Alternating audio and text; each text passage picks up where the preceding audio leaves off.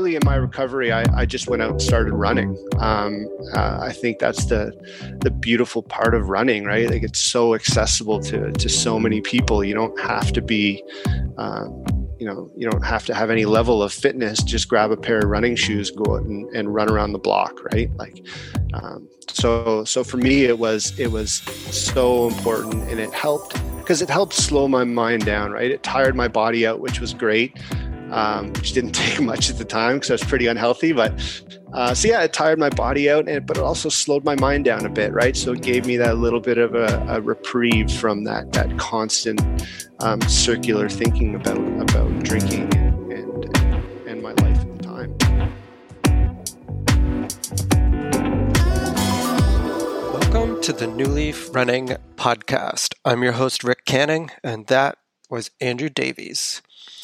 At the core of it, this is a deep conversation around mental health. First and foremost, I want to thank Andrew for having the courage to share his story of addiction, recovery, and his struggles with alcoholism and drug abuse. It's so important that these conversations are shared and we have them so that anyone struggling knows that they're not alone. Andrew started his relationship with alcohol at a very young age because he never felt comfortable in his own skin. And this eventually cost him everything his wife, and ultimately almost his life. After Andrew hit rock bottom, he knew that he drastically needed to change his life. During his recovery, he found running as a way to keep his mind occupied and focused on something other than not drinking. Little did he know that running and mindfulness would turn into a whole new passion and give him a completely new outlook on life. I first met Andrew at North End Runners one Wednesday night, and we immediately hit it off. Up until this conversation, I never knew of his struggles with recovery and mental health. But if one thing this conversation truly reminds me that you should always be kind to those that you meet, make an effort to say hi and connect with people so that they know they matter. Because under it all, you never know what someone is going through, and your small act of kindness could mean so much to them and so much more than you ever think that it could. So, without further ado, here's today's conversation. Hey, Andrew, how's it going, dude? Thanks so much for, for joining me here today. Hey, my pleasure. It's great to see you. It's been, uh, yeah, it's just fun to, to, to get a chance to, to chat and connect with the Nova Scotia running community again. Awesome, man. And happy uh, Valentine's Day. So thanks for sharing this very bromantic uh, evening with me. We're having a bit of a date night here. It's awesome. well, you could we can both thank my girlfriend for being so understanding. She's uh she's out with the dog right now and we're gonna make some dinner later. So yeah. Awesome. I'm getting hit with a little bit of a double whammy too. It's Valentine's Day and uh, Amanda's birthday is coming up too, so it's all sort of wrapped into this this weekend. well, enjoy the big hitter. Go out and, and hit a trail and and uh, spend some time together. Yeah, we actually we had actually a really nice afternoon down um, down at our new place. Um, it kind of we went snowshoeing this morning. Met up with um, Wilco. I don't know if you know Wilco. Um, met up with him and his girlfriend, did a bit of snowshoeing, and then uh, Amanda's family came up after, and we sort of spent the the afternoon. It was celebrating Amanda's birthday, but the byproduct of that is the lake was frozen, so you're able to chop down a few trees onto the lake because we wouldn't have been able to do that with the lake not frozen. So we were having a big bonfire, and and the the nephews, like the the little kids, were loving it. But the whole purpose of it was to get rid of all the brush, and we implied it just a a little bit of, of child labor to help carry some sticks back to the, the fire. That's awesome. That sounds like a blast. Yeah, I heard about it one of your other podcasts. You guys are uh, are working on a new place, eh? So that sounds exciting. Yeah, man, we're we're pumped on it. It's been been slow going, It's yeah. been a, a, bit of a project to get there, but my saying along the whole way, and Amanda gets mad at me for saying it because it never changes, is we're closer today to moving in than we have ever been. That's a great way to look at it, right? Just keep moving forward. You, Just keep moving to, forward. You get to the goal. Yeah, I think that's a good motto for life, right? Isn't it? Yeah, yeah. Yeah, man. Yeah, man. So it's been a while since we've actually seen each other in in person. Like you were back a bit around um 2019 summer? Like you were you were back in halifax around then right? I think you i think i remember you being around for the around the capes 100 yeah. Yeah i was actually i got to volunteer at one of the aid stations. Uh, that that kind of year i was i was coming back from a deployment um, didn't get to do much training. Had to go away for another couple months. Actually, kind of tied into uh, uh, into what we can talk about later on. But but uh, all that to say, yeah, I was I was hoping to run it. I wasn't able to, and uh, and then Jody got me in to do some to work at an aid station, which was a blast. I'd never done it from that perspective, man. It was so much fun, um, just seeing all the runners bombing in. I think I actually remember seeing. Were you back on the the Eatonville Road? Were, yeah, that, that's where you were. Yeah, I remember being really surprised to see you back there, and it was it, you lifted my spirits up. That's for sure. It was a well, bit of a distraction. It was a bit of effort to not stay there too long and catch up with you. yeah, no, it was so much fun just to like a different perspective to crack jokes with people while they're running, seeing everyone coming in, having that like, you know, that stoic face that that you have at that point. I think you're about 50 kilometers in at that point and uh, yeah, to just be able to welcome everyone with a smile and a handful of M and M's was was pretty fun. I bet there was a bit of a difference between sort of the the level. I don't know the I want to say like the level of coherence or the the level of somebody's mood as they were rolling in like you probably got like the full spectrum coming in. You probably got people that were all happy and then you probably got people on the other end of the the spectrum that were actually in a pretty big world of hurt by the time they were rolling in to 50k it, it was an interesting perspective right? Because you see the people who who were leading the pack and and you know just like fit finely tuned athletes coming in good spirits but but clearly kind of focused on the on on the race.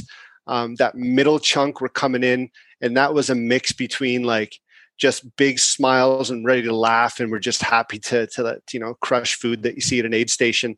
And then also a few mixed in there were just people who were just just their mind was in control and they were just suffering. And then at the end, you see these people who are just so happy go lucky and just like, I don't care. I'm going to get through it and just having, and that, that to me was just, it was fun to see the stages from the beginning to end of all the people.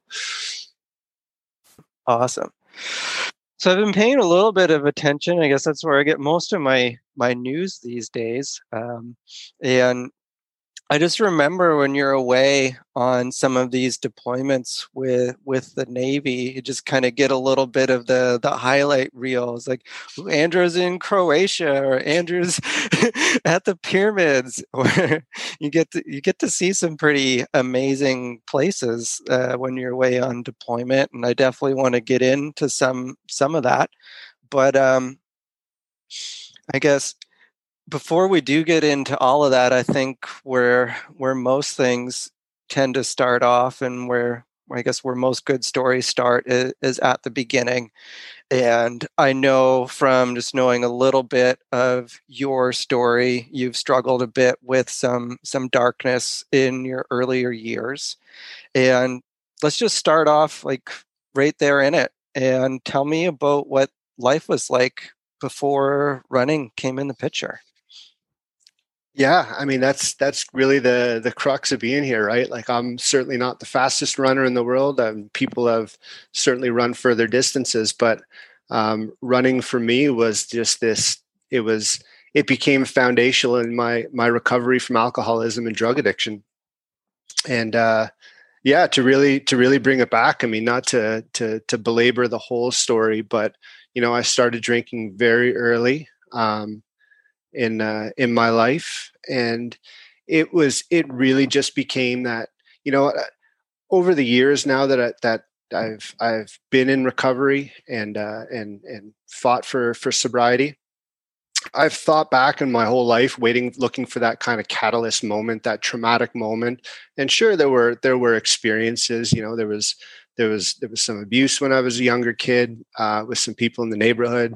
Um, and I always looked at these these kind of things. Um, the reality was, when I think back, um, my whole life, I can, you know, I, I was always a very self conscious person. I was always a very fearful person.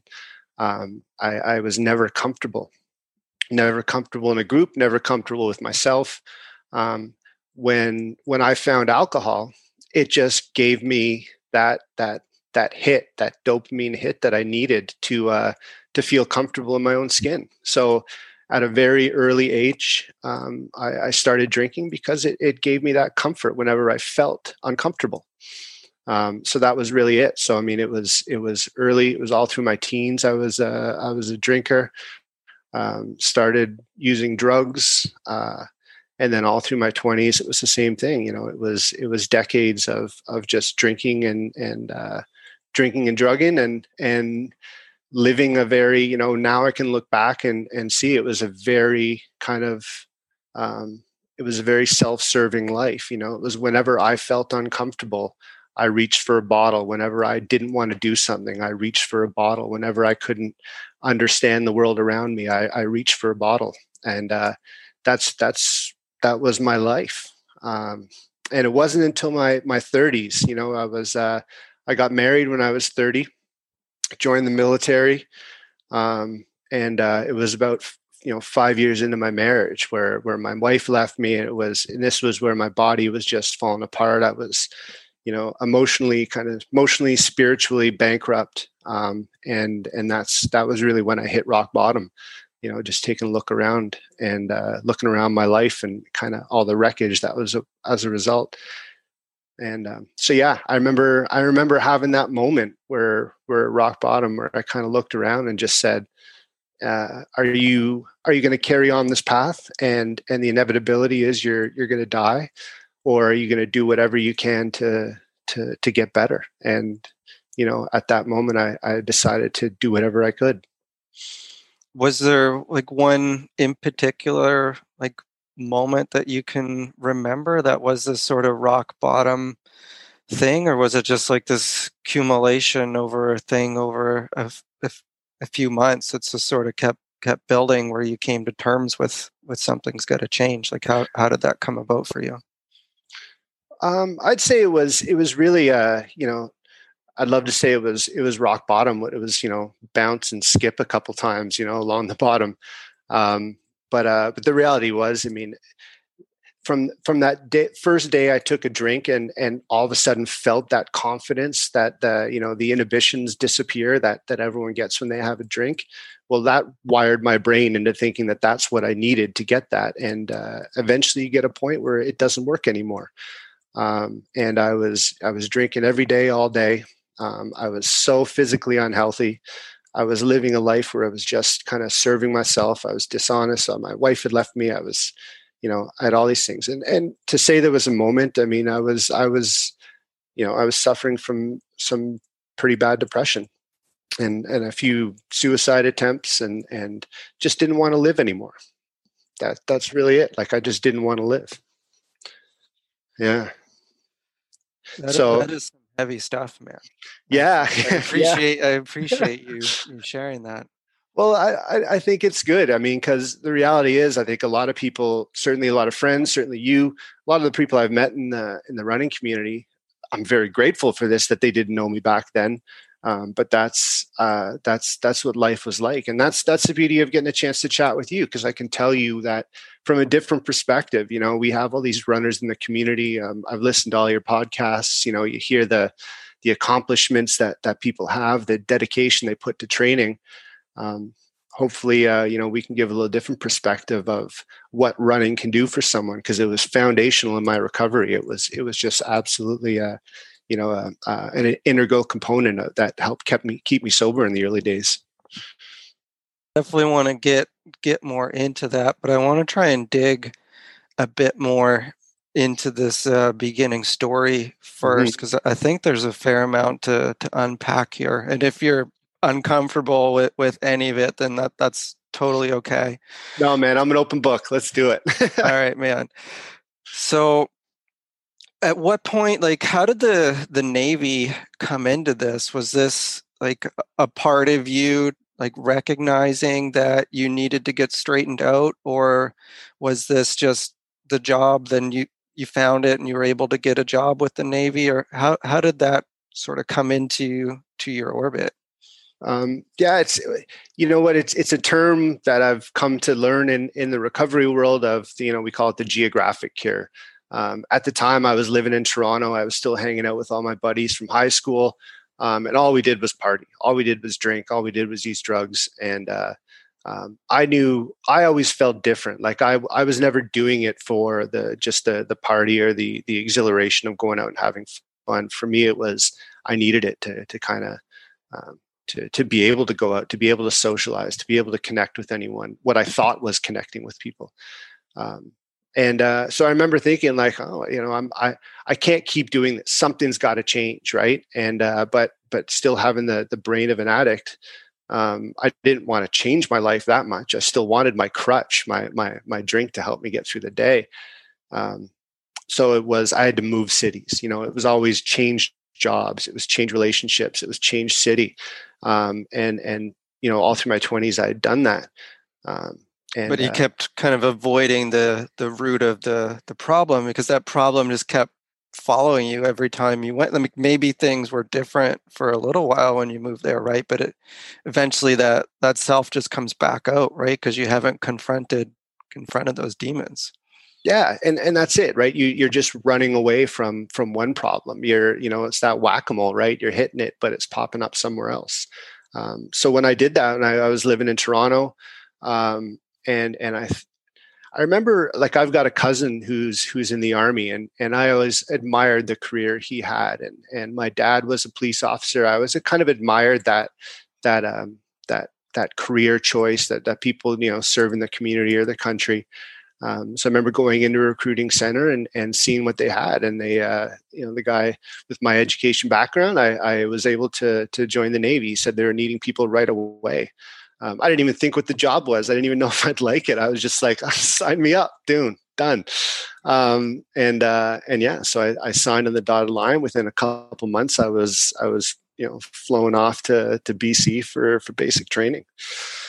So, I imagine that is probably a bit of a double edged sword in in the Navy, though, right? Because you're you're probably you, you're getting a lot of structure in in one regard, right? Like you're being told what to do, how to train, and and all that stuff, and going through the training camp. But the guys in the Navy probably also like to to let loose, right?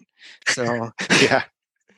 so yeah, I don't, I don't know if it was like an alcoholic found the Navy or the Navy found the alcoholic. I don't know which one it was, but like it was, it was certainly a, a, a lifestyle, which, you know, great lifestyle. Um, you know, amazing people. So I worked for some some incredible leaders. That, that the, what I've experienced in that job, you know, that like I've always you know craved adventure as well. That's why I was I was another reason I was drawn to the military.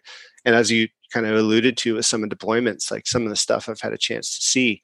So there's so much reward from that career, um, but it also is you're right like you you let loose a lot right you you really do kind of you know blow off some steam and kind of a, a, tradition in the Navy, which I appreciated the most was the, you know, we call it a good run ashore when you go in for a port visit. just, you know, you go out and you you just blow your brains out for a couple days, and then. But again, it was kind of like what I, I see with most people who can have a, a responsible um, uh, appreciation for alcohol. For me, it was you know go blow my brains out and then spend the next couple weeks ridden with guilt and shame and and feeling bad about myself. Um, so it was it it just it was always such a different you know i didn't get that that reward that that feeling of reward from from doing it like everyone else might. Was it ever something that kind of crept in and was sort of inhibiting your like day-to-day function? Or was it something that was just kind of eroding away like at you in in the background like you just kind of kept a bit hidden. Maybe people like in your day to day don't really know what's going on but you're you're constantly grabbing that drink. Like how did that how did that work for you? And looking back now you know i've i'm grateful for the the opportunity to have the awareness for what life was really like like it because if you ask me in my mind that world that i'd created in my mind um, that's how i made sense of the world around me right? So so as far as i was concerned everything was kind of fine. You drink and you're social. You drink and you, you laugh and it allows me to to to you know say a joke or allowed me to speak up in a meeting. It, it gave me my voice right? But it, it was never real. Um, and uh, so i remember when i did get sober i was very uh, i didn't realize how kind of private i was because a lot of people would did say really? I, I would have had no idea. Uh, i mean if you ask my ex-wife she would know. She she got to see that you know behind the curtain because i would go home every day and so she would see the the the you know the daily drinking, the waking up to have a drink, the the, the, you know just sitting around for three days in sweatpants drinking. Like she saw that side of it whereas everyone else might have seen the you know go out and have a few beers at the pub after work and, and have fun uh, they didn't see what happened afterwards um, yeah because i think that that can be hard unless you really know somebody to to pick up on right? Like how do you know that somebody needs needs help in a situation like that? Because i think like you were saying I think there's somebody that just sees you grabbing a couple of beers after work and maybe that's a couple of times a week but that's that's not going to be on anybody's radar right? Like that's just acceptable behavior these days yeah it can be and and then that's you know that's the uh the the culture that comes with it i know but yeah, looking back on on my history with it, I know that it was you know I can't I don't have a safe relationship with alcohol. That's that's for sure. Um, I never used it for that that kind of social lubricant. I used it for the the ability to to to kind of get through the day. So at at home, I guess you said, yeah, your your wife left you. Is it ultimately due to the due to the drinking and just not being able to get that under control? Or were you sort of working on things at that time and just kind of bouncing around a little bit? Like how did how did that transpire? Yeah you know I, again like it's it's it's easy for me to say like she left me because she didn't want to see me die or and that and i've said that in the past but the reality is you know we can we can be honest here i was i was i was not a very good person back then um, and I can say that now because I've had the benefit of some recovery and sobriety where I've I've made amends to her. You know, I've I've kind of acknowledged the things that I've done, but you know, it, it the writing was on the wall for us, and and uh, yeah, like that was just such a it, it was just such a different time in my life where unfortunately she had to to to come along for the ride. You know, so were you still still worth with her? Like like that one of those first times where you tried to to take your own life or did that come come afterwards? Um she had uh, yes and no. She we, i mean we were still married but we were separated. She was off one night when i had one of the, the, the more severe attempts where where i had to go to the hospital and she was actually the one who called the police and and had them come to my house to pick me up and and she wound up talking with my parents that night. Um, and the, the, reality was that was the night like i was i was struggling a lot with the, with the, the separation. I was struggling a lot with the divorce. I was struggling i was it was just a, a chaotic time. And uh, when there's you know legitimate chaos around you and you got the mind of a, an active alcoholic an addict um, it's not a recipe for for handling situations very very positively and, and clearly. So so yeah she was she she that was really the time when when we uh, I had to acknowledge that it was over, and I had to shift and and you know allocate all the bandwidth I had capable or left with me to to focus on recovery. So um, that was really the the that right there was in if I look back on my life, that was the catalyst for me to to really kind of uh, take recovery seriously and know that I needed to do it if I was gonna if I was gonna survive, if I was gonna live. That's powerful, man. Uh, that is powerful. Mm. So what was your first yeah. what is your what was your first step? Like you you know you need to do something, things need to change. How did you how did you take that first step to to trying to get into recovery? Um well, I, I, to be honest, I just really started reaching out to people. Um, I, uh, at that point, it kind of, you know, I was always someone who kept people at arm's distance. So my my even my parents, when when the, um, when all this was happening at this point in my life, um, they got a phone call like two or three in the morning, letting them know where I was in the hospital, and they just kind of shook their head. They didn't really, they didn't, they didn't know anything was really wrong. Um, so that was kind of again a, a catalyst to to I really have to get honest, right? I have to I have to start sharing and letting people know that I was I was hurting, I was suffering, I was I needed help. I couldn't do this by myself. So so there was that, you know, and they and they were so supportive and they were there for me and um and you know I started going to to, to meetings, started going to, to 12 step meetings, which has been a, a, an incredible part of my life. Um, and and and that was really it just opening up you know. No longer was i able to live in my own head where i thought i was all by myself and i was unique and no one else understood what was going on. I realized that a million people have done the same things i've done and uh, the second i was able to open my mouth finally and, and share what was really going on that's when uh, that's that's when that recovery that's when that awakening started and I think that's so important because when you're all bottled up and you're keeping all of that to yourself, that's like exactly what you said. No one else in the world understands how you feel right now. And you're feeling this is never going to end. You're going to feel like this forever. But then once you get that courage up to, to face it and share, then you realize that you do have a lot of love and support in your life and they're going to stand there with you and that you're really important to those people right? Yeah it's it's an amazing it's an amazing experience right? Like i i don't think there's anyone who's who's been to a 12 step meeting who didn't go to their first one feeling they were by themselves first of all and second of all feeling very very sad and that their life was over um, you know that they had made a complete wreck of it um, and then gone there and seen people who were jovial and laughing and sharing and and just connecting with each other on a level that was that is just impossible when you're when you're an active alcoholic. Um, so it's kind of that that beautiful moment where you can you can look back and go when you see a newcomer in the room you're like i was like that don't worry. You're you know we're we're here we're all here for each other. I think it's so powerful to be able to see somebody like see somebody that you can relate to that has made it out of the darkness. And I think that's got to be so powerful yeah you, you just break out. You realize you're not alone. You you're not the first person to do that. You're not the first person to get it you know whose whose wife or spouse left them. You're not the first person to lose a job because of your drinking or get a dui um, all these things right? Like uh, you, you realize there's people there. And once you're all you have to do is be willing to to open up just a little bit and uh, and and you know people come rushing. For sure so did you end up like so the the 12 step is what helped you get back like the that program or is there anything else that you had to sort of weave weave in?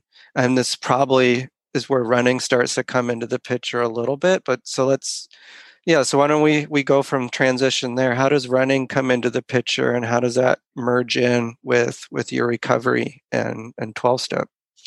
Yeah, for sure. I think that's a good opportunity to start talking about running. This is a running podcast after all. We gotta we gotta remember the, the running community because that's really the way it was, right? And and all that was the catalyst for change. Um, Twelve step programs have been, you know, uh, an integral part of my life. Um, that was that was really foundational in my recovery. That's where I got sober. That's where I've got recovery. That's where I I still spend a lot of my time.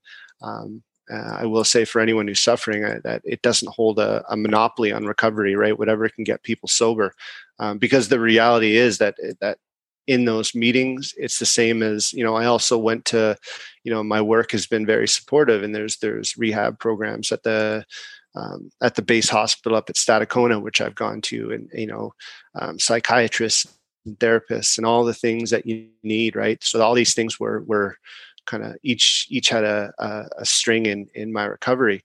Um, but it certainly was that's where we'll talk about running like we said and and because that's really where it comes into my life you know?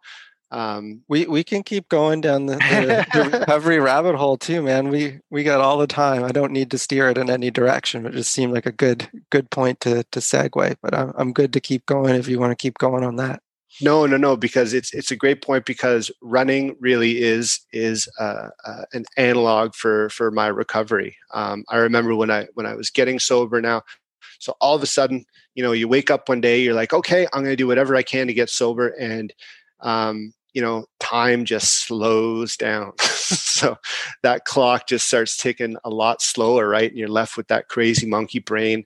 Um, unhealthy mind was racing um, you know, every second of the day is just like, you know, don't drink, just don't drink, don't drink. Okay. If you don't drink, you'll be fine. And eventually your body, your mind gets tired of that. It's like any other muscle, right? Just you, you wear it out. Um, if you just keep saying that over and over again.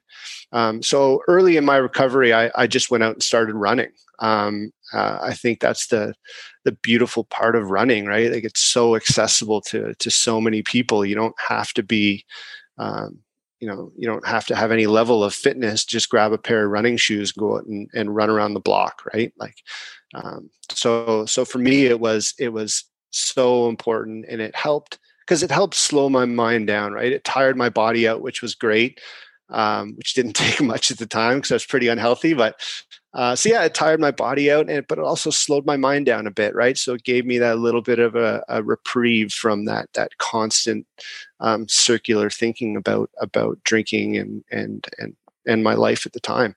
So yeah, I just I just started running, and I mean I was even still smoking at the time. Like I just needed to move, like I just needed to move my body, and and uh, it just became this this feeling of all of a sudden, you know, pushing these these small little um, uh, you know pushing the envelope just a little more every time right? Like running five kilometers running running six and running running when it gets a little colder out running when you're uncomfortable. Um, and it just kind of it followed all these little markers along in my recovery too you know one month sober two months sober and then all of a sudden you're going like i'm running 5k and i haven't had a drink in six months? Like i haven't done that since i was you know like 11 years old um, so it's it, it just it just the two of them were so aligned from from day one in my recovery, and uh, that it, it truly is just an analog for for for my recovery. I was running was there from the beginning. Um, and it just felt so good when your body starts getting healthier you know when you can you know you start getting a little more confidence your brain starts to clear. And uh, so yeah it was it was just this this experience where i was just like yeah you know i'm getting i'm getting so much from this. I think it totally and i think it's just having that thing that that's actually physically tangible that you can you can actually monitor and and see progress and it doesn't always have to be something that's in in the background and something to do with what you're mentally struggling to to overcome. It just helps to add a little bit of context to that whole process right? Because it's something that you can go out and you have a barometer for how you're doing right? Because your your body is working better you're you're feeling better and you're able to actually feel that that progress instead of this imaginary thing of just trying to every day not not take a drink so i definitely start to see how that can that can play a role and yeah and that's and that's it and i even say like it's funny you use the term barometer like i use it as as a barometer for my recovery now like that's that's kind of what i say in my head where where when i'm getting squirrely when i'm getting uh, you know a little little too much into my own head instead of instead of getting out of of uh, getting out of my own head and sharing with other people um, sometimes it's just as simple as you know just just go grab your shoes go for a run you know just just get out and like i loved it in halifax when when every week we we would get together on a wednesday night you know sometimes um, having that accountability with the group of of knowing that you know not everyone may have known what was going on in my head at the time but they also don't know how important they were for me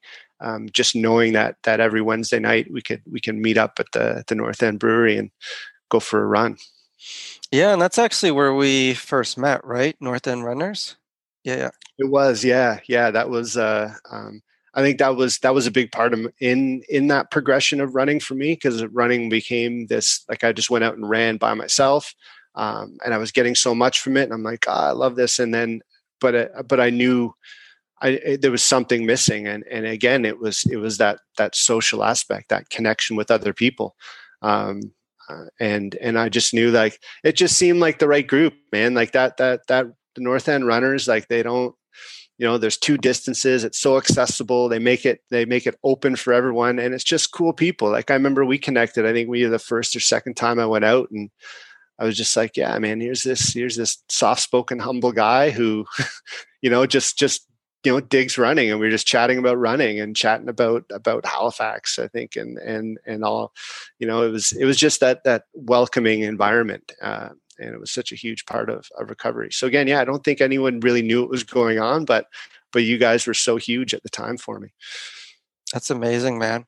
And i say it's not like i don't remember any inkling of that when when I met you. You, you seem like a very nice, down to earth guy that also liked talking about running. So we just kind of hit things off, and that I think that could be something that's really great about that group too. Is that I don't think anybody's really going to try and and push buttons or dig into to too much of of anything really if you don't bring something up like nobody's going to to bother you too much about anything. That people are just there to run, and that's yeah.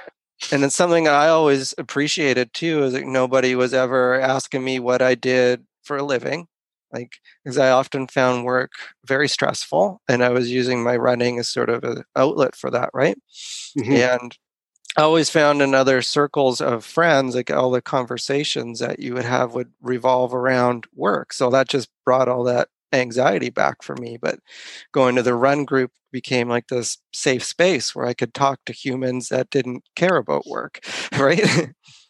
and and that was actually one of the things I dug about you, and, and I remember why we I remember connecting with you um, really from the beginning because uh, I, I I saw New Leaf right. I remember seeing it right from from day one, and I'm like, here's this guy who's you know he's he's building this business and I, I didn't really know fully what it was and like oh he's digging coaching and he's getting into coaching and then you brought a couple you know and we started going out for some of the the nova scotia trail runner events you had you know sponsored athletes i'm like that what is going on? Like, how's this guy making a living? And it, I think I don't even think by that point I knew you were an engineer, and I was well.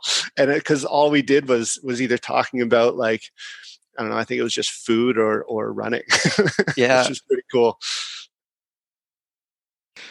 So the, yeah, the crew is is very amazing, and I'm just kind of having a little loop here in in my mind, and we'll put a plug in where we're at, and we'll come right back to it. But I'm just feeling like sharing too that again, this is not to um, downplay any of the stuff that that you are going through because that is some very very heavy heavy stuff i just want to bring this up because i can relate to it on a very small level in the fact that i do feel that i have an addictive personality and it's taken me a while to actually be able to channel that towards something positive. and when i was younger it was channeled it was pretty much channeled for me because I was a competitive paddler and I was doing two or three workouts a day, right? But then you get up into university and I leave that behind, and then you start partying and drinking with your friends and doing all this stuff, right? And just when I get a hold of something, I just I just go in head first, full tilt, like all the time. And I got really into into beer for a while. And not that it was extremely unhealthy or whatever like maybe i did drink a bit too much but i got right into like brewing beer and i took that all on like brewing it from scratch right from the grains i grew my own hops like i got like full in man full in. But then like that wasn't necessarily like the healthiest habit and the healthiest way to to channel that. But then also at that time i got into poker and into cards and I, I can get really good at things like when i put my mind to it right? Like i have that engineering brain. I just need to sit down and read a book and i can figure something out and i can do it good right? So i got right into poker and i got yeah i got pretty into to gambling and playing poker. And i was fortunate enough again to realize that that wasn't necessarily the best use of of my time but it's it's i'm just so fortunate that it just didn't reach that that tipping point because like i get into these things so so hard and if it just went a little bit further like you could like just looking back on it and hearing your story like any one of those things could have taken a very wrong turn. And, yeah. And fortunately, I was able to to find running and just latch onto that. And it's not even just those things. Like I was full full on into surfing for for many years too, right? But man, it's just but yeah, but running, I was fortunate enough to find running and be able to channel that and use that as a catalyst to get into health and wellness and taking care of my body because the running was a barometer of how well I was taking care of myself and it was fostering good habits.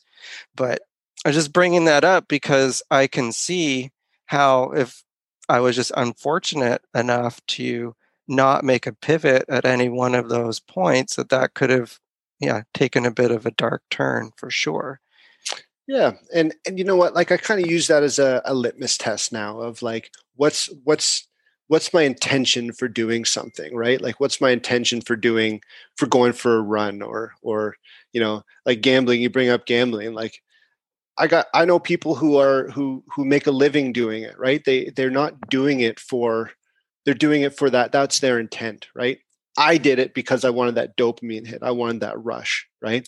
So, so anything kind of gets that as a, a litmus test, as a, a, as a little test. What's my intention?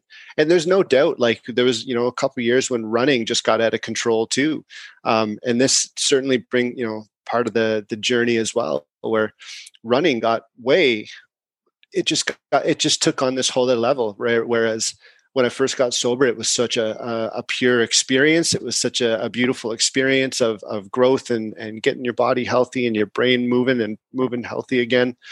Um, and then it became like a, a, an exercise and, you know, I couldn't, I couldn't go for a run if I was even going from my house to work without timing myself and looking at my intervals and looking at, you know, like it just, it just took on this whole other level. Um, and uh, so yeah now that's that's kind of a litmus test too. When i when i kind of delve too deep into into training and and it becomes it kind of takes the purity of the uh, the the act out of out of it for me i guess. It's yeah i kind of kind of look at it like that from from a perspective of, of what am i doing it for? What am i getting? Is it ego feeding or is it is it helping me and being beneficial? I love that man.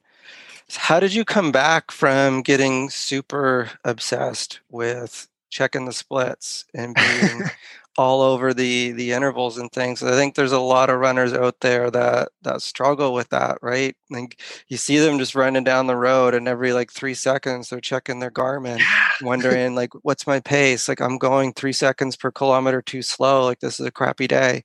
So how, how did you how did you get out of that mind frame, man? Because I think there's a lot of people that could use some wisdom on that. well, I wish there was wisdom to drop on it, but the reality was it was, you know, that one of the the other beautiful things about running is it has a way of humbling you if if you're not being humble with it. Um, and I got injured, like I just I just flat out injured my leg, and and all of a sudden, this this thing I didn't realize how how foundational it was in my recovery. Um, and I realized my recovery didn't wasn't really built on a strong foundation after all because it was it was built on the fact that I was going out. I guess running just became a, another addiction for me, and it was certainly a more positive and constructive and healthy one. Um, but it was it was addictive nonetheless. And um, so as soon as I took it out of my life, um, you know, you, my mind was racing. I'm never going to run again. What am I going to do? Oh my God, I didn't realize that that it was this important. Um, so it had a way of humbling me. So the, the, the short answer to your question is um, when I when I got physically strong and, and was able to run again. I sold my Garmin. I, I you know, I, I stopped using Strava. I, I just, I just had to, to get away from those things. And I appreciate it. Those are, they're such great tools. But again, it just comes down to what's the intent, right? Like if, if you're training for something, these are, these are phenomenal tools to help you achieve your goals. Um, when I use them, it it brings that addictive cycle into my running. So I I I'm I have the beauty of awareness now that that I have that, and so I just have to be conscious of it. That when things get out of control, um, the value the value I get from a good from a good run, um, whether it's by myself or with some friends, um, is far outweighs um, you know a, a, PB for me.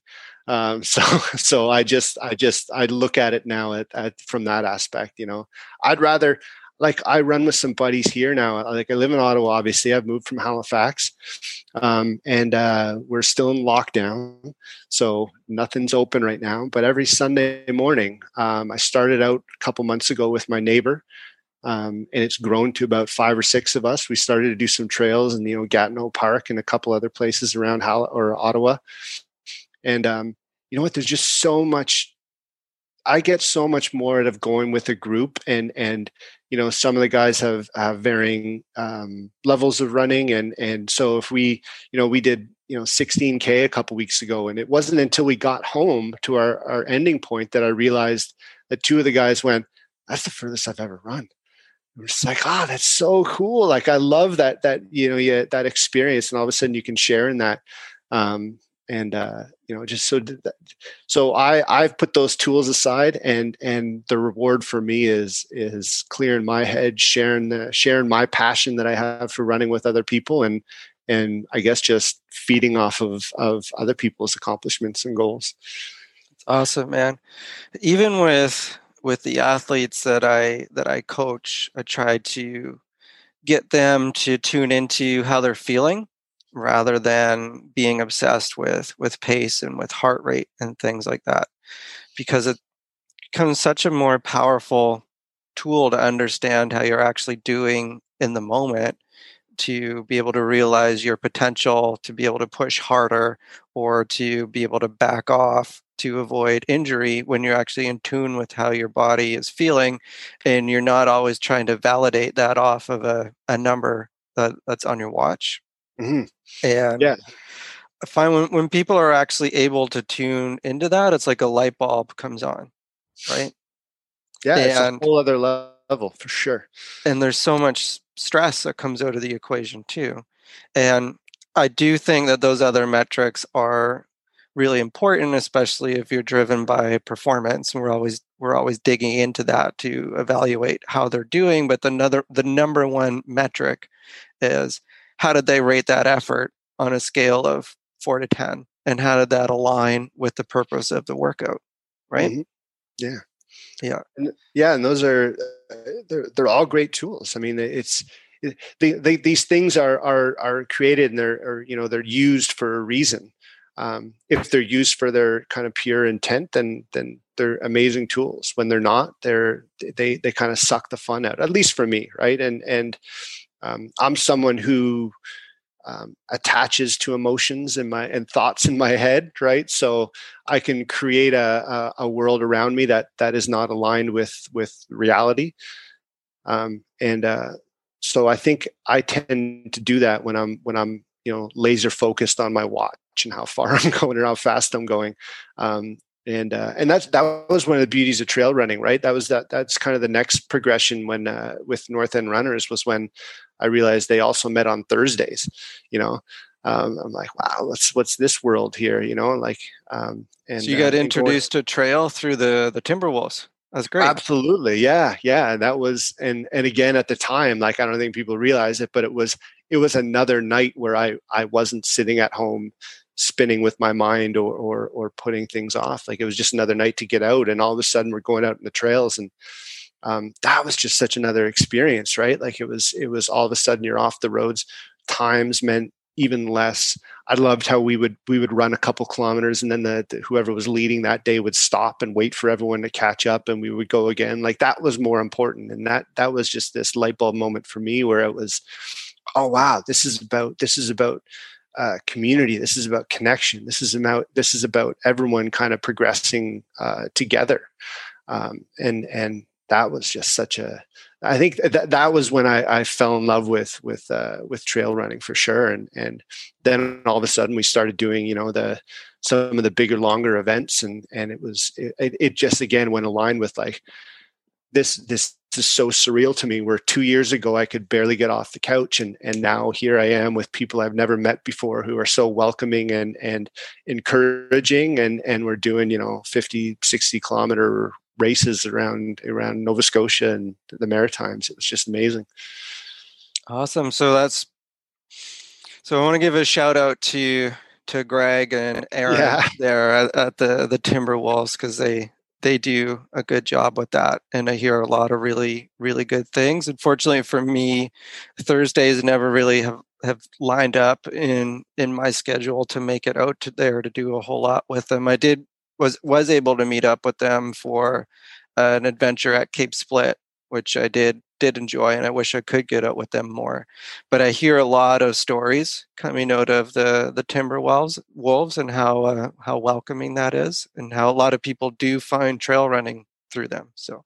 Yeah, no, no doubt, no doubt. Those those two are awesome, very welcoming. Um, Greg always very nonchalant was always like, "Yeah, come on out, man. It's all good, cool." And me, in my head i'm like really? I can come? Like i'm being invited? Like it was just this this you know i certainly didn't say it at the time but that's the way i was feeling in my head and and um, yeah it was just that so it was it was that culture that that really kind of um, you know planted a seed in my head and and you know the bug was i was bitten by the bug and and uh, certainly certainly got addicted to that. I think what's really cool what's really cool about trail running trail running too is that vibe carries over onto the the race course. Because you're not going to spend hours chatting with somebody at, at a road marathon like maybe some people do but most of the time you're running a road marathon you might get a sentence or two uh, with somebody who's who's running next to you like hey man i'm rick. It's like yeah yeah for sure. And you know what? Some of the like some of the best the best experiences I've had were for on those those Wednesday nights or the the weekends when we get together. But even you know there was like I remember we went to a bunch of people from NER. We went to um, Newfoundland to do the, the, East Coast Trail uh, Ultra. Um, and I remember that one where we were just like we were running in these groups along the the cliffs along the East Coast Trail. Everyone was running in this group again, like barely knew anyone there. Um, and we're just cracking jokes. We're having fun. And I even remember in that it, this was such a, a, you know, there was so many great moments from that day. But I remember one guy, and he was a Halifax guy. I forget who it was. Um, but uh, I remember going like, "Man, this race is awesome." Yeah, I'm like, "This uh, this this course is so beautiful. This is going to be a, a destination race. Like people are going to come from everywhere." And I remember he just looked at me and goes, buddy, if you still calling this a race, you better get up ahead. Cause, you know, and because all they wanted to do was like get outside, be out there, move your body, breathe some fresh air, share a few laughs and, and, uh, and just enjoy the trail. And, and that to me was this moment where I'm like, all right, okay, cool. You're right. I've, I've found my people. and I think that is also, again, what's so cool about, about ultra running, quote unquote, races because it for a lot of people it doesn't need to be a, a race like a lot of times like that can be like a safe adventure experience where you just get to go out and and you push your limits but the only pressure that's being put on yourself is maybe the cutoffs right depending on on what the time allow allotment is for the race but you just get to go out there and and do your thing which yeah, i think is yeah. pretty amazing yeah, absolutely right. I mean, I, I can I can humbly look at me myself now, and and I'm never going to be the fastest. I'm never going to win. I remember reading a book, um, and it was uh, it was called CrossFit for Endurance. Right? It was it was power, speed, and endurance, and uh, and it was basically a program. This guy had adapted CrossFit training to to train for endurance athletes. Right? The guy was Brian MacKenzie. He's phenomenal, phenomenal author, and, and uh, just lots of wisdom. But I remember him writing at the beginning where he's like, I trained for all these triathlons and ultras. And he's like, my body was falling apart. And for what? I was finishing 60th instead of 80th. And that, that kind of resonated with me too. So he was just like, no. So I came up with this, this training program where, you know, it, it's about, it's about it's about achieving you know these these kind of physical goals of of endurance and, and really pushing yourself and seeing where you can you can go. But doing it in a way where you you take care of your body because i mean the reality is i'm not going to win but i i certainly want to be running when i'm 85 90 years old if i you know if i'm graced enough to to live that long you know i want to be doing this for a while. Functional strength and and joint mobility is so important not only in trail and ultra running and running in general, but just for overall enjoyment of life. Mm-hmm. And kind of like you said, like my my ultimate goal in life is to be able to enjoy the things that I want to do up until like the very last of my days.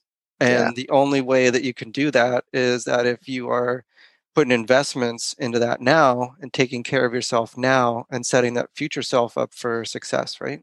Absolutely right. That's that's the way and and that was and again like it kind of to bring it back in recovery talking about running, right? Like I have to look at at everything that way where you know I want to be doing this for a while. Like why why did I get sober? Why do I why did I you know why am i putting effort into recovery because i want to have relationships with people i want to connect with people i want to you know have have you know next level relationships with my family and friends and my girlfriend and, and other runners um, i don't want to go out and you know i got injured a couple years ago and I, and I wasn't able to run for a couple months man that was awful because i didn't have that release anymore i didn't have that that that that fundamental thing that I that I had relied so heavily on. So it wasn't until I took that different approach where you know I started really really training to to be able to do it for a while um, for for longevity and and just to keep my body healthy. And you're right, yeah, it's these little things. You know, I never used to stretch. Um, another good friend of ours from NER, I was running with Bob one time and, and he was talking about rolling. And I go, Yeah, I never roll. And he's like, Dude, you got to roll. You got to get that. you got to get a roller. You got to get on that, he's man. Like, he's like, You're just, you're just going to kill yourself. Um, and, uh, and so, like, yeah, it's just these, these little tidbits along a run where someone looks at you and goes, Man, you're crazy. You're going to be doing this. You got to be doing this for a while. Keep going, get healthy. Yeah, man. There's some there's a lot of wisdom in that crew too. Like another another person that's really good for that in the crew is uh is Jana.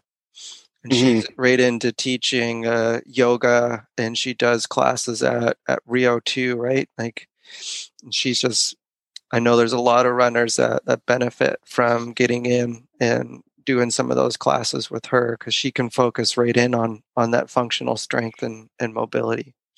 Yeah, yeah and you know what yeah you, you nailed it i mean the, she's done she does those those value added things to to help expose runners to to another aspect to to bring it in their life and you know that i think that's why like i've run with a couple other groups before and, and tried to do the the little more kind of hardcore training but that group always just kind of like i just love the humility and you bring up you bring up jana i mean her and her husband are just such down to earth people, right? And then and then you realize what they do outside of of the group or for the group as well, and and you know just so welcoming and always so uh, um, just so yeah just so down to earth and nice. And that's what I felt was you know with with everyone in that group, with certainly yourself included. Um, yeah, it was it would it just that group really really struck a chord with me, and and it really helped me. Uh, um, kind of, I guess, bust out of my shell a little bit. Nice, man. So is that East Coast Trail Adventure? Was that your first ultra? Um, I think I'd done done the um the the Wascally, a couple laps of that one. Um and then, yes, that would have been like 55k. I think yeah, what that adds up to. Yeah. I think yeah, I think that was probably the furthest. And then I did um, East Coast Trail, and that summer also did the the Fundy um, the Fundy 50. I think that was the first year that that one happened. And again, it was a lot of people from Halifax that went and did it. Um, and, uh, and yeah, so I think the East Coast that that summer was just this amazing experience where, yeah, it didn't, it didn't matter how much I was killing my body. I was just having so much fun with everyone doing it. And, uh, yes, we did, you know, that's where I was exposed to the, the Wascally and, and all the fun events that that uh, Nova Scotia Trail Runners and, and Jody and Corinne organize. Son of a Gun of it was a blast, right? You know, like all these different kind of formats. Beat to Snot, I still love that one. It kind of appeals to that just voluntary suffering aspect that, that I think a lot of people kind of crave. I certainly do. Um, I think we are pretty lucky here in in the Maritimes, we have a lot of events that are just really well organized. And I want to shout out to you yeah Jody and Corinne at Nova Scotia Trail Running. Is those guys do a, a top notch job with all the races that they put on, and like I know if there there's athletes that are going to do like their first ultra or something like they they can have a sense of comfort that they're going to be walking into a course that's well marked which makes a huge difference and well stocked aid stations and just the whole event just for the most part is relatively seamless and it just makes for such a good experience versus yeah. like if you're going into like more of an unknown or a newer race that is not somebody that you're familiar with, it can be a little bit of a crapshoot sometimes. Not that anybody has ill intentions about not having a course that's that's well marked or anything like that, but yeah, it can it can be a little daunting too for someone who's never you know toed the line at anything longer than say you know a half marathon or even a full marathon, right? Like you get in and and all of a sudden you're like, what? You're we're running how far? You know, like it can be a pretty daunting experience. And and I think we're we're really blessed in in Nova Scotia. And I can say this as someone who's now living in Ontario. Um, we uh, we are blessed to have that community in Nova Scotia. It's such a welcoming community. Like the that that Nova Scotia trail runners, when you go to those events, like everyone's just having a blast. I remember I did Wascally Rabbit, and I did it. That was the first kind of real event I did, and um, I remember even the next week I got an email from Jody because I used to run to work all the time, and I just got an email from Jody. It was like, "Hey man, was that you running up on uh, up Joseph Howe?" And I'm like, "Yeah, yeah." so, you know, like I, I just I you you might get that here. I'm not going to dog the community here, but like that to me was just like, wow, here's this guy who organized all the events, and and he he recognized me enough to to give me a little shout out and say hi, and and uh, yeah, it's, again, it's these little things where you know at the time in my life, that that meant the world to me. I'm like, oh Christ, you know, it's it's, it's amazing to have that kind of, you know, a connection with everyone. So yeah, we got a great community in Nova Scotia. There's there's no doubt about that. Awesome. So how did you decide to take on that first ultra? Was that just sort of a natural progression? Like, was that just something you kind of heard about? Like, going on these trail runs with the Timberwolves and things? Like you just kind of heard other people are getting into it, or how did you like stumble into to ultra running? Uh, it I it feels like a, a natural progression. Like everyone, I remember that summer, it just seemed like everyone was was taking on these new challenges, um, and uh, and and that just kind of um, picked up a little momentum and and um, people were doing it the the Wascally. And and I liked how that format was one two or three laps right? So it kind of made it a little more accessible to to try something beyond just the the, the 20 whatever the one lap is. Um, so yeah, a bunch of people from there were doing it. I, I, can admit too, you know, it was a little bit of an ego feeding uh, proposition as well. Like I remember thinking, like, wow, I'm going to run that far. Like, you know, it was it was it, it was less about am I able to push my body and it, uh, a little bit of you know like wow i can run this distance i'm gonna you know so there was that aspect as well like but uh but and, I, so yeah i just kind of got caught up in that momentum and and uh and it was it was just this summer of trying new things and and experiencing new things and connecting with new people. And I, and I was just on that that pink cloud man. And it was and it was just it just felt natural. So we just went out with everyone. Yeah. So let's circle back again a little bit. And we we talked about it a, a bit at the beginning. But I think during this time and after like North runners, maybe going out on some deployments. Why don't you tell me a bit about some of these adventures you were able to go on while you were out at sea? And i'm were they? Was it a different experience for you, like going, getting deployed after you found running versus before you found running? Like, yeah, yeah. I mean, there, there's no doubt about it. Like the first couple years, certainly in the Navy, like um, like I said, a, a port visit was, you know, you tie up lines and, and as soon as they secure everyone, we would, we would just close up and, and start drinking. And that, that's what I did. Right.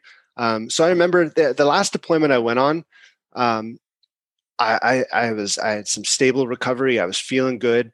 And I remember having this plan where the second I would even, you know, get on our, our very slow internet connection when we're out at sea, and I would, I would find, uh, you know, I would, I would send a make a reservation for a rental car, and the second we tied up lines, when I knew everyone else was going to be having a couple of drinks, um, I just hopped in a cab and I went and got the the rental car, came back and I just picked up my bag with you know a couple water balls and water bottles and and uh, trail runners and and a vest and I would just find these cool trails. Like it was just so cool um, you know the the Montserrat in Spain and and all these places in Barcelona and and uh, and Portugal. And oh it was just so much fun like everywhere I went. And and you, it allows you to plug in the community too right? Because you know you you just meet people on the trail and you chat with them and and uh, you you get humbled by the experience of people who grew up running on in Crete in the mountains in Crete and you're you know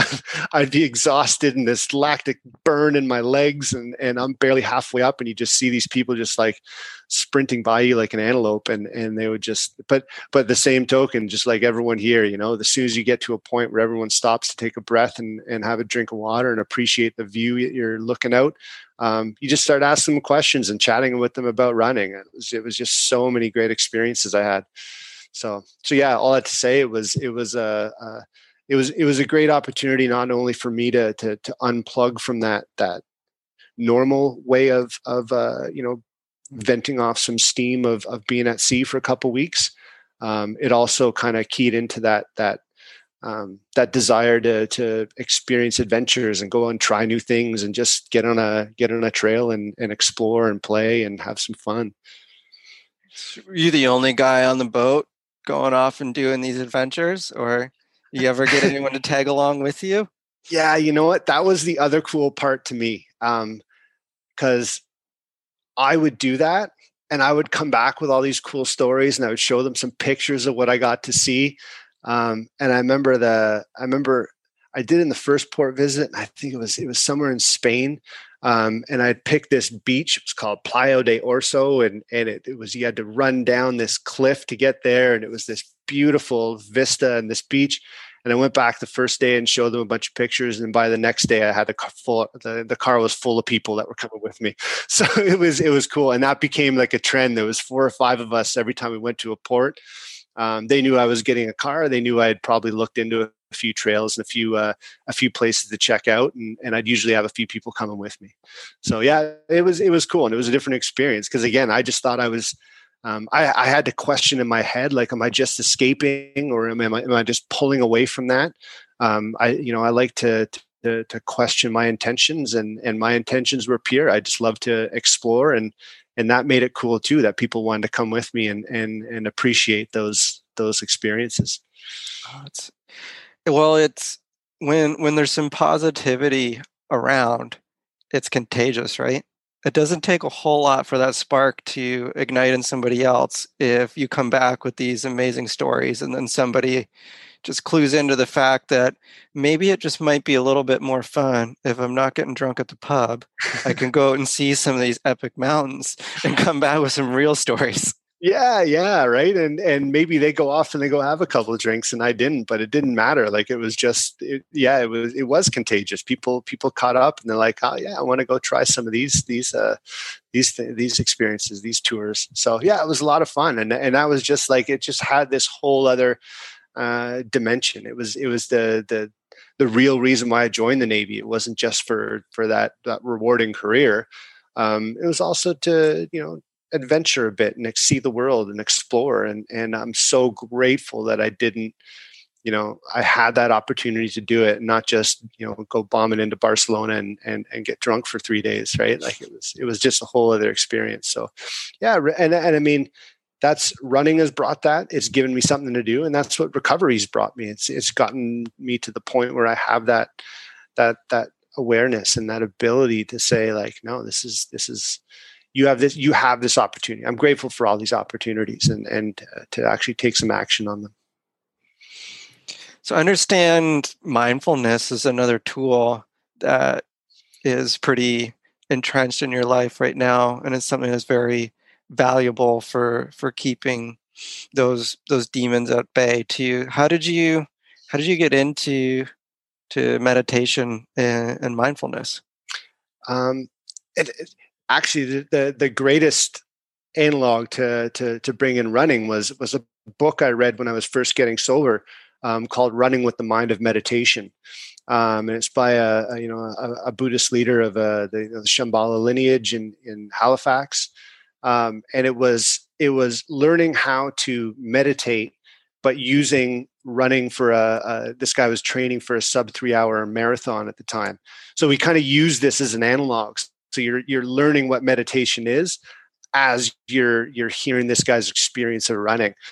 Um, and that just had this this whole other you know dimension for for me as i because i was just starting to run at the time. Um, i was trying to i was exploring meditation and and you know the um, the rewards and and and what that can bring into your life. And uh, so yeah it was it was cool to to, to listen to to that um, process and and really train. It, you know the the way it made sense to me when he talked about you know you would you would never get off the couch one day and go run a marathon. You have to build your muscle up. You have to to you know get your lungs capable of breathing and that for you know your heart capable of of pumping for that long. Um, you would also never sit down and and you know close your eyes and meditate for 30 minutes and and think you're going to have any kind of benefit from it. You really have to start you know you have to run one kilometer and you have to to meditate for your first minute. Um, and uh, you can't get frustrated if if you you trip up along the way in in either of those those uh, those journeys. So yeah mindfulness meditation has been it's been huge. And and it's really because of that you know as being someone who who connects to all these thoughts and emotions in in my head um, meditation has provided that ability to to um, disconnect and eh, or detach from them right? Not attached to everything. Realize that you know these thoughts that I, I i might you know think everyone's conspiring around me you know they're out to get me. Um, meditations help me realize that those are just thoughts that pop into your consciousness. Don't don't don't attach to them you know just let them you know kind of fade off like a cloud and the, with the wind taking it away right? That's just it's just another thought. Um, and it gets you to the point where you can you know you can uh, uh, you can you can be fine in your own head you know you're not you're not attaching everything. Um, and i think it's a great analogy for for running you know? As someone who who can attach to all those thoughts you know when i started running some distance um, the biggest the biggest struggle I think I ever had was my own brain, like it was my own mind. You know, like all of a sudden, you know, there's you get these voice going, "Eh, just just you're done. You've went far enough. Relax." Um, and uh, and and just going through these little kind of keys of that I learned uh, from some of these books I read, uh, certainly about running, was just like just slow it all down just walk through check in with every part of your body. Is your is your head straight up? Is your your chin up? Are you getting a full breath into your lungs? What are your arms doing? Are you they're, they're not pumping hard enough. You can get a little momentum going. And i just check in with each part of my body and the next thing you know it's you know you've been it's it's 10 minutes later and you're you're no longer thinking about going home and having a slice of pizza. You're you're back, your head's back in your head's back in the game and, and you're ready to, to have some fun. So that's what I always I always kind of chat with from some friends when they're asking about keys about running. Um, and I don't think that they expect to hear that kind of that kind of advice of of just saying like, yeah, let's just check in with each part of your body, you know, because again, they they everyone's in the mindset of, you know, like how fast should I be going? How you know what what should I do in a training run? Um, you know, should I be doing nasal breathing? I'm like, nah, man, just just check in with each part of your body, and it'll it'll, you know, you'll get to those points. You'll get to those those points. Yeah. I love that so much, and I also really find it interesting that the mindfulness came in at the very start of of your running, and that's the way like my my philosophy works right now too. Is that the one it, like they're, they're so interconnected. And with everything that you just said too like as far as performance and running goes there's there's so much when you're trying to push your body where your mind is trying to pull you back. Mm-hmm. and if you can learn that those thoughts in your head that are telling you that your legs are burning because you're trying to run a fast 5k and it wants you to slow down that again that's just a thought yeah. and you can you can give into it or you can just acknowledge that that's a thought you can tune back into your breathing check in with your body realize that you are okay and that yeah that's just your mind's reaction to to pain but that doesn't mean that you're not in a point where you can push through that and once you start to realize that, like that is huge. Yeah. Yeah, that's I mean that to me like that's when when running took on this whole other level for me when you when you when you when you learn to not to detach from those thoughts when you realize it's just one of the the, the 70,000 thoughts that blaze through your consciousness through the day um, that yeah when you're running your body has that self-preservation mechanism going like listen man we don't want to be doing this. This isn't normal. It's not normal to run this far just go sit back and relax. Um, so yeah when you can learn to check in with different parts of your body and and disconnect or detach from those those thoughts you you realize that there's plenty of gas left in the tank right? Um, there, there's there's plenty of opportunity to keep pushing. And and it's really for me that was always the biggest hurdle was was was kind of learning how to and I don't say like mastering your mind or or or getting in touch with it. It's it's really just learning to ignore it. you know. learning to ignore it or or just realizing that maybe there's always two sides of that story. Yeah, yeah.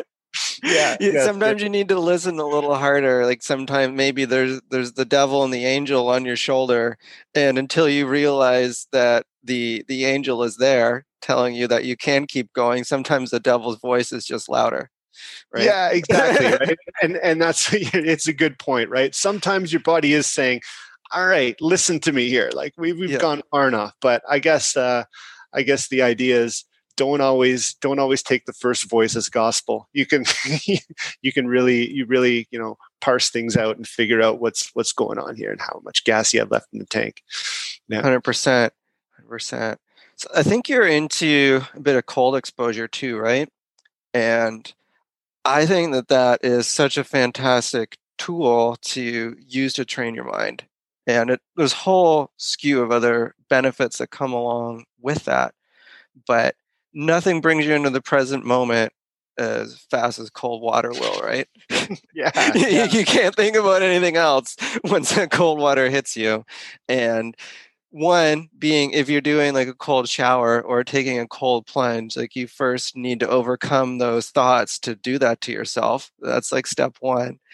And then step two would be uh, controlling your reaction to it like when you as soon as you immerse in that cold water to not freak out and immediately try to get out of there so you need to control that initial reaction and then the third part is being comfortable in the uncomfortable. So you get to do so much of this in such an intense environment but it's it's also very safe and it's very controlled and it provides this great medium for you to exercise that that muscle. I'm going to bring it back to that analogy that you were saying earlier because it is a muscle and the more that you use it and condition it to respond in these situations the way that you want it to the more that it's going to work for you outside of that controlled environment right absolutely i think it's it's one of the most like you hit the key on that when you said like the step two part of what you just said when you can when you can get into like cold water, even if it's just a cold shower, if it's an ice bath, or or you know, me and my girlfriend go jump in the Ottawa River every now and then. Like when the first time you can do that, where you can like actually relax your body a bit, and you're not just like that, you know, breathing short and and muscles are all shaken. And the first time you can actually relax and be like, oh, okay, I, I'm going to be fine here. You know, um, um, I, you know, just enjoy the experience and, and you can breathe and not attach to those thoughts. And, and then all of a sudden you're, yeah, there's just, so yeah, there's, there's those physiological benefits of, uh, of cold water, cold exposure. But I think there's, there's, for me, again, it's always that like, I don't know. I, I'm big into like tapping into to, to your consciousness and, and really kind of detaching from those thoughts. And and yeah it's such a great exposure. It's such a great way of doing it just like shocking your body and and uh yeah. I remember there's there's there was one time me and my girlfriend we went down in the ottawa river and, and it was and it was it was pretty cold. It was still in the fall you know it gets really cold here in ottawa. And um, we were getting ready to go in and everyone was out on, on westboro beach and they're looking at us and they're going like you guys aren't going to do what we think you're doing, are you? And we're like, yeah, we're going in and we're getting all ready to go. And we knew we were pretty confident and comfortable going in, but we're we're still kind of inching our way in. And uh, next thing we know, there was this this older woman, thick Eastern European accent, goes, "Ah, great! It's good to see some other people who do this." And she just bombed in there like it was the middle of summer, like it didn't even think twice about it. And so that just it just kind of shows you these different like if if you're if you're thinking about how cold it's going to be it's it's you're going to have that reaction if you just go and and just do it yeah you're you're gonna you know your your body's gonna react to your mind or the, the two will go in parallel eventually. Yeah i think there there's a couple points in that one. I think if you're you need to be mentally prepared for for what's ahead just like with with running. Like the more that you can visualize and in this case prepare like you, you know when you get in there it's going to be cold but you can also visualize once you've done it a couple of times how it's going to feel and then prepare yourself to or train that reaction so you you know what to expect and you can plan how you're going to react in that situation right mm-hmm. yeah and, and i like that that day that it just popped into my head when we're chatting because it was it was almost like you had the three reactions or the three possible uh, courses of action there in one experience right exactly this yeah. woman who wasn't even thinking twice who was just like boom going. There was me and my girlfriend who were who knew it was going to be cold but we're like we're going to do it. We can calm our breathing. We can calm our body. And then there was the people on the beach who were like you're all whacked. We're staying out here. We're and you know we can stay safe. Yeah. I got right into um and still am right into them but uh nordic spas. Like i love the that hot cold contrast Mm-hmm. And I find like taking a couple hours to to do that on like a, a day where you're really intentional with that, like you can get really, really deep into that mindfulness practice.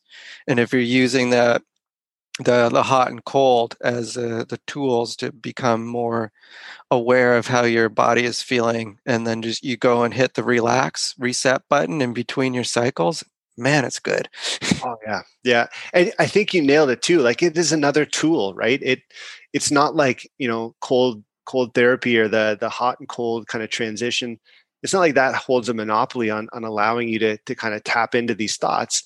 It's just another way to do it, and it's it's a really cool and effective and fun way. And and um, when you when you kind of delve into that world um, of just wanting to to to do that with your mind and your body, um, you realize that there's just so many things out there. It's just fun to start exploring. Yeah. Yeah. And it's just like, any, you just gotta, gotta be open to new experiences, right? And yeah. be willing to give a couple of things a try. And yeah. Maybe, maybe something's not for you, but that's okay.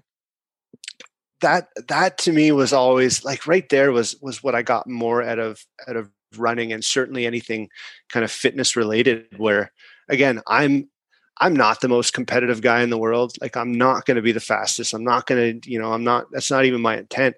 I get so much more now out of out of just trying new things, you know, and just sucking at it. And and and you know, like like me and my girlfriend, we we went uh, we went rock climbing uh, a little while ago, and you know I'm at a point now where I'm I'm feeling pretty fit. You know, like I do a lot of CrossFit, a lot of running, and you know I'm I'm feeling stronger and healthier than I have um, really in my whole life, which is great.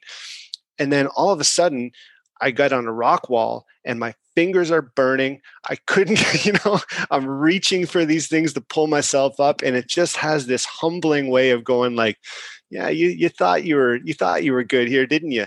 And, and I had the same I experience. That.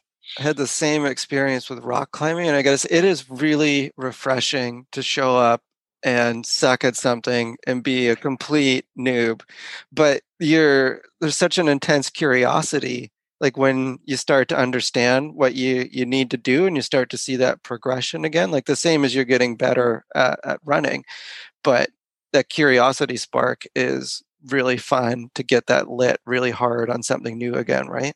Yeah and and that was again i think really something that that certainly recovery brought for me because there was a time in my life when the thought of of sucking at something in front of anyone um, that caused enough fear to not even bother trying right?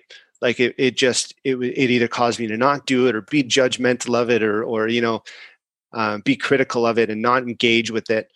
Um, and and now it's just like the complete inverse where where now i just i just love going out and trying new things and exposing myself to new things and you know and sucking at it and and and going like oh and that humbling feeling of of of just like thinking you're one space trying something new sucking at it and then but being willing to go back and keep trying and keep trying and and and all of a sudden you realize how much how much you know the, how much it can give you 100% 100% mm-hmm.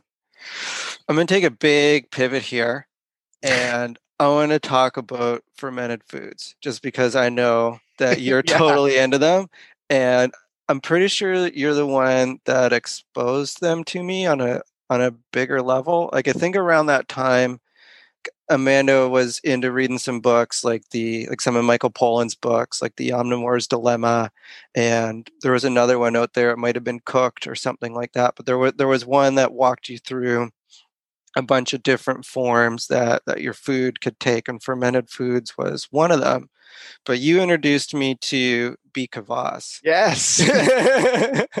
I love it. That stuff is, is the best, man. Yeah. Yeah. Yeah, and here I am right now. I'm drinking my my kefir. So I nice. got water kefir going on here. We're we're tangerine flavored today. It's delicious, but it, it's super easy to make. Right? It's literally just water and sugar, and you have this like, culture that lives in it, and it's super super easy to make. Yeah, it's it. You know that again. It was it was part of part of my recovery, or all of a sudden I, I you know I was I was taking care of my body and I was getting healthy, and I started eating right um, and uh, we have a great program through work where they'll pay for your education as long as you're willing to do it on your own time, and and it benefits the the Canadian Forces. And um, and I, I, I got a chance to do this course in holistic nutrition, and it was great, man. It was so much fun. We learned so much. But the thing that that just stuck to me was was fermenting foods and preserving foods, and it was just so much fun because it was like it took weeks to do. You, you know, it was this chemistry experiment where this everything was alive and you if you did it right and you make all these mistakes like i remember i used to have all these like the first time i tried to make sauerkraut one day i didn't i didn't burp it. You know you're supposed to crack the can of the, the top of the mason jar a little bit. And one day i forgot and i came home from work and i had this like sour cabbage pipe bomb that went off in my cupboard and the whole thing just reeked. It was hilarious. And and uh um, but yeah, it was just something I got into. Kvass, though, I remember that day we were going for a run and I was telling you about it because that was one of those cool ones where um, and I guess for everyone listening who don't know what beet kvass is, it's just this like fermented beet drink, and it's and it fermented sounds, beet pop. It's yeah. yeah, and it sounds so vile. But I remember, I remember the first time I made it. I, I put it up on the, you know, I had it for a couple weeks, and I was burping it, and it was starting to get fizzy. I'm like, okay, I'm going to try it, and I took the, co- the the the top of the mason jar off, and I took a big swig, and it just it straight up tasted like like someone had left beets in a glass of water. Like it was just there's no, nothing good. And this is what really made me fall in love with uh, fermenting because I left it there for another week and something happened. Something happened in that week where I took it off the next time and it was just this like carbonated, sweet, delicious drink. And I remember drinking it and feeling alive, like, you know, just feeling so good. And uh, yeah, I remember that day we were chatting about it and I was telling you about it. It was it was it's such a fun experience. Yeah, and for the runners that uh, are into the performance boost, like the beets are really good for pumping up those red blood cells in the morning, right? Give you more Absolutely. oxygen intake if you yeah shoot that in like 15 20 minutes before you go for your run. Yeah, there you go. I remember the, on the last deployment I went on, even to, to, talk about this, like all the guys. I remember in my department, they were all everyone's working out a lot, right? And I remember the guys used to take pre workout, and they used to love because I'd come by, I'd see them taking the pre workout, and I had this big uh, bag of, of dehydrated beets. I'm like, guys, put that down. Just try this stuff. I'm telling you, it's it's it's, it's mind blowing. You're going to get so much more, so much more out of it because like that stuff you take in, it's just like it's like Oh, Andrew, you're, you're crazy, man. What do you mean? I don't need I don't need a pre-workout powder. You want me to eat dehydrated beets? Like you're crazy. I know. you're crazy. the second you try it, you're like, I remember one guy, one of the senior guys in the department, came back the next day. He's like, man, yeah, I felt that felt pretty good. Like I didn't get that like jittery feeling from pre-workout. I got this like, you know, my blood vessels were wide open and my heart was pumping strong and I could lift and and it was yeah, it was fun. So, so yeah, that, that, that's part of the whole experience of like really appreciating and understanding food and, and what it can do to you, right? Like how how it can be used as fuel. Like yeah, Michael Pollan's books are great. Like he was a huge proponent of that. Um, yeah, yeah. And I got my my my sauerkraut, my latest batch is out there on the on the counter right now. I have sort of a loose fitting lid, and this this this batch is is fermenting fairly intensely, so it's like bubbling out all over the counter right now. yeah, nice. Yeah, I've, I've got some new sure. tools too. I got some new tools where I don't have to burp it as much anymore. You got ones that like kind of let off the the they exhaust themselves a little bit. But yeah, yeah and um, one of my friends today actually just dropped me off a bunch of uh, Korean red pepper flakes. So I'm all set up now to make my kimchi. I've been wanting nice. to make that for a while now, and I'm pumped. yeah, yeah, it's so good. Eh? It's so good when you just have it in the fridge and you can like, you just take a spoonful every day. And and again, yeah, I've like, been putting you, sauerkraut on everything. It's so yeah, good. Oh, it's so good. Absolutely. And he, you think about it, you like people take all those, you know, they go out and buy, you know, their probiotic pills and stuff like that. I'm like, here you can take this. Like once you learn how to do it, you can take this delicious jar that now you just leave in the fridge and a spoonful of that every day, and it tastes delicious. It's all that that natural probiotic benefits and just delicious. Yeah. And if you're fermenting some some different foods, like I'm sure there, I've I've used probiotics before, and I'm sure there's people with with digestive issues and things. Like I'm I'm not a naturopathic doctor or anything like that, but in like my experience or whatever, like I think if you're fermenting and you've got a bunch of different foods and different like probiotic drinks on the go, and you're getting a mix of of cultures, is that's probably fairly good for you as well instead of just having like just just doing the kvass all the time. Like if you have the kvass and then you got the sauerkraut and you got the pickles and the beans and you got a mm. good mix of things I think yeah. that makes for a pretty happy gut.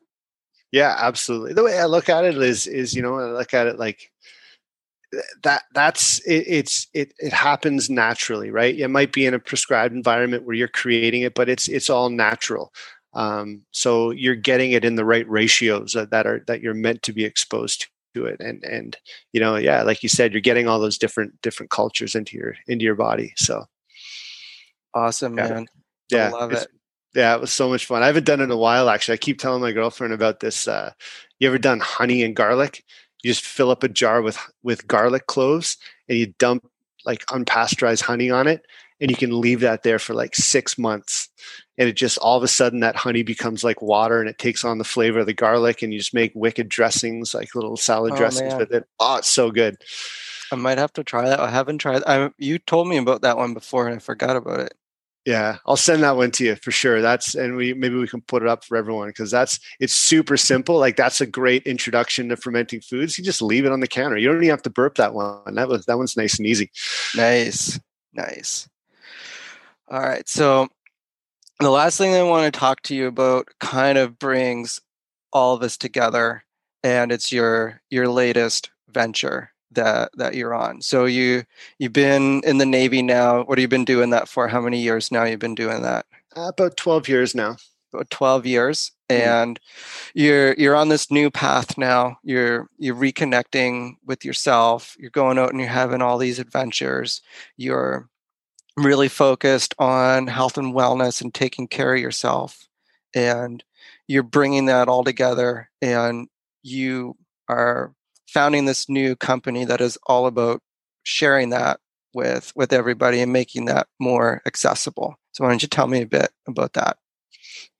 Yeah it was uh i mean it's it's it's spawned from just the you know really want to take a look at my life and, and what do i want to do with my life? What how can how can i contribute a little bit back? And and looking back on my recovery i look at all those periods of growth that i've had. They've all happened outside. They've all happened in nature. They've all happened with with me moving my body and uh, and getting healthy. So the idea for yeah the adventure fitness cooperative came from it really came out during covid where it kind of became like a reality right? Where everyone was just kind of like forced inside right? Everyone's everyone's stuck inside and as soon as you're you're you're pulled away from from connecting with other people and connecting with nature you realize how important it is. Um, and uh, so yeah this this concept for uh, the adventure fitness co-op was was meant to to kind of bring together anyone who's really kind of you know maybe feeling stuck in a rut wanting to take some ownership of their their their health their life and they just don't know where to start right? And and that's really where i bring it back to my my starting point in recovery. I didn't know where to go. I just knew that i had to move i had to connect i had to be outside. Um, so the concept is to to create this environment that that it exposes people to new adventures and and and really kind of keys into that that real childhood need to want to play and just explore and have fun and and not be fettered with all the the the self-consciousness of of of you know I don't know what I'm doing or I don't know where to go. We take that away right? And it's not just about showing up and trying something new.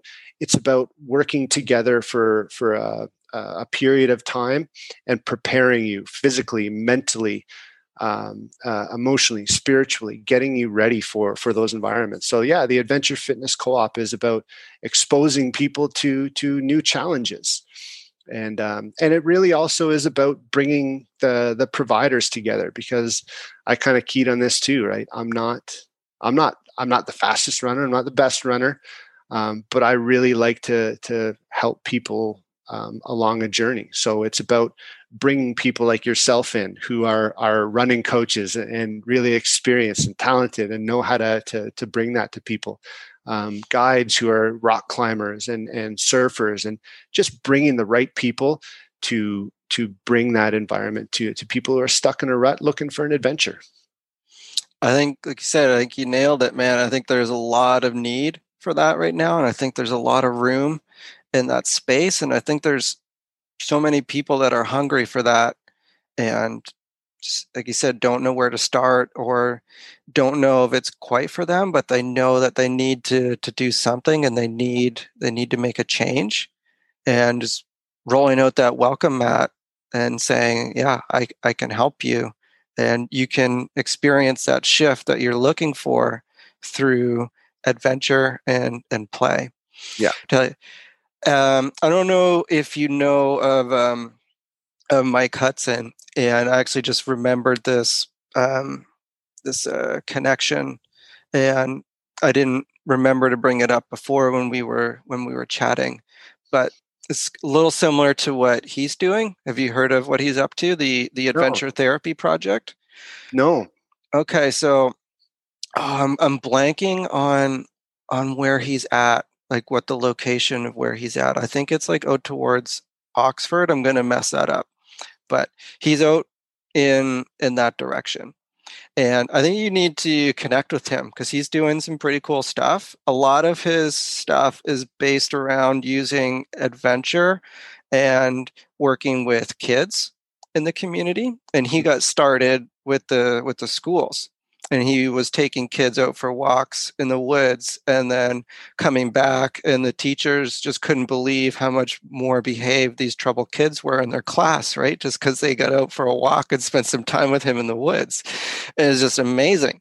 And then he's like i think we're onto something here. And now it's this like bigger community movement and he's gained quite a bit of traction with it in the community and like even like the mayor of the town has sent him like a certificate for his contribution during like covid and helping with the mental health of the community so it's pretty cool man and it's powerful powerful stuff. Yeah and it, it, this actually it's i've been working with a, a girl I, I, connected with who's in la and she's doing something very similar um, and uh, and it sounds very similar to that right? Like it, it's just it's it's it's helping people kind of nudge them along to expose them to the things that either yeah. they they they don't know exist. And and it's i mean yeah it's as a kid who was who was never kind of comfortable doing that stuff as soon as i went outside um, and as soon as you go for a hike or you go for a run or you do something you realize that that, that you realize all the things that are out there how beneficial it is.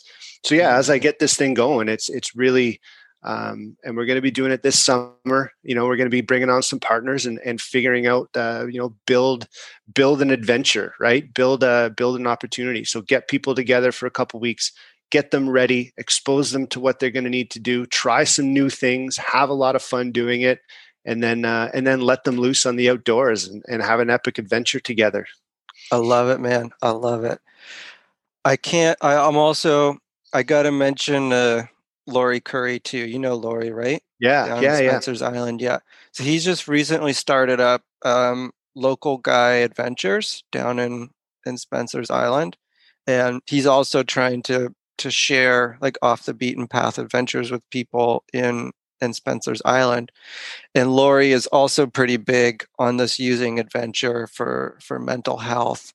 I remember we were down there one day sitting on the beach and he was telling me I don't remember with who it was specifically about, but there was somebody that was dealing with a lot of anxiety and what he got them to do actually was just go and walk down the beach and hunt for for sea glass and they would just do this for for hours and come back and just talk about how much better they felt because they were able just to get out and do something something as simple as going to hunt for for sea glass was just the cure that they were looking for right? Yeah yeah sometimes it's the little things right? We always think that uh you know yeah. where's where's the where's the emergency pill? Where's the the, the person i got to do? Sometimes just just go for a walk and and have someone there who's willing to to listen is yeah. is all is all you need. I'm feeling very very hopeful that there's a lot more of this is popping up right now. And like i said i think there's a lot of lot of space for this and i think there's a lot of need for it and i think there's a lot of opportunity for for different ways and different modalities to to bring that to the the population and like different ways are going to resonate with with different people and I think that that what you're up to is going to be a big hit, man. I'm looking forward to to seeing where this goes. Well, thanks a lot, Rick. I appreciate the opportunity to well, to share my story with everyone a little bit. Hopefully, uh, hopefully there's someone who got something from it.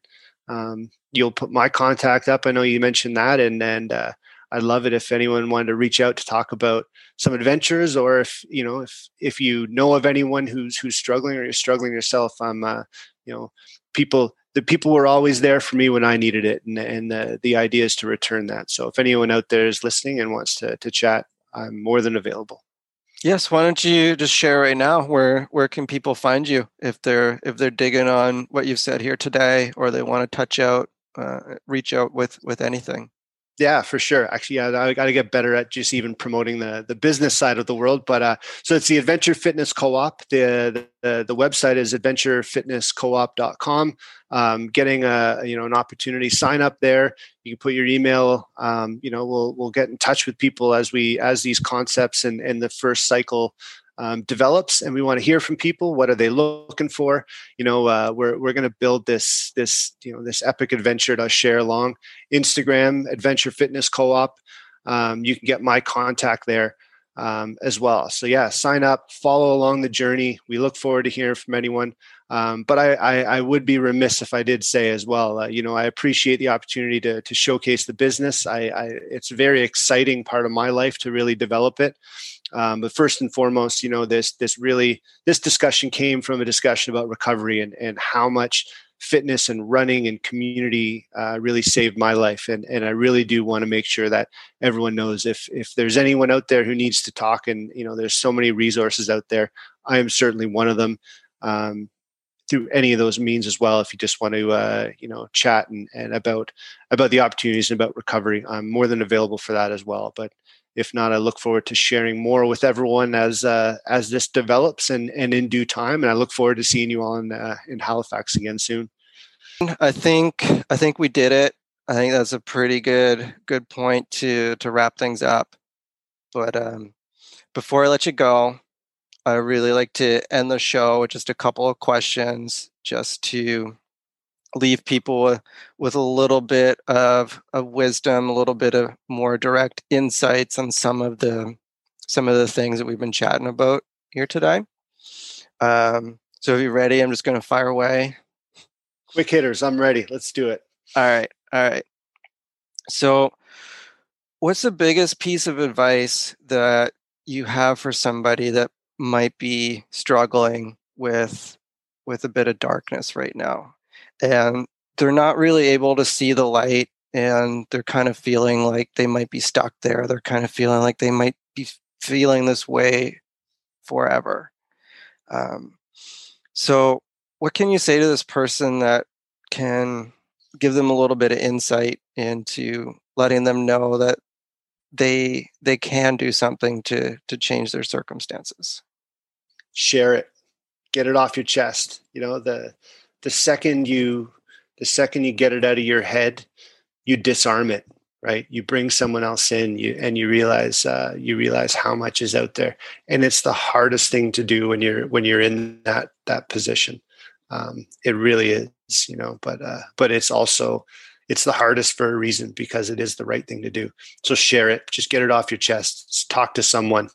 Um, yeah. Awesome, Andrew. I appreciate you so much. I appreciate you being open and sharing your story. And like you said, if anybody wants to be in the know about what's coming down the pipeline with that, then definitely go and and take him up on the the offer to sign up for his newsletters and everything that's coming up, and to also have like the opportunity, like he said, to uh, to help him grow it and understand what you guys want. So yeah, go and hit him up and sign up for for that email. As always, Rick, you're very easy to talk to, so I appreciate the opportunity truly enjoyed catching up with Andrew. I hope this conversation landed well for you. I know at times it got pretty heavy, but I truly do believe that sharing stories like Andrew's is so important. If you enjoyed the show and you want to show your support, the best thing that you can do is subscribe and leave a review. If you've already done that, then it would mean so much to me if you share this episode with your friends on social media. I love seeing posts or getting tagged in people's stories. It's really awesome. I really need your help to grow the show in order to make this sustainable so I can keep bringing you conversations with real runners in our community who are out there doing amazing things. Thanks so much for listening, and until next time.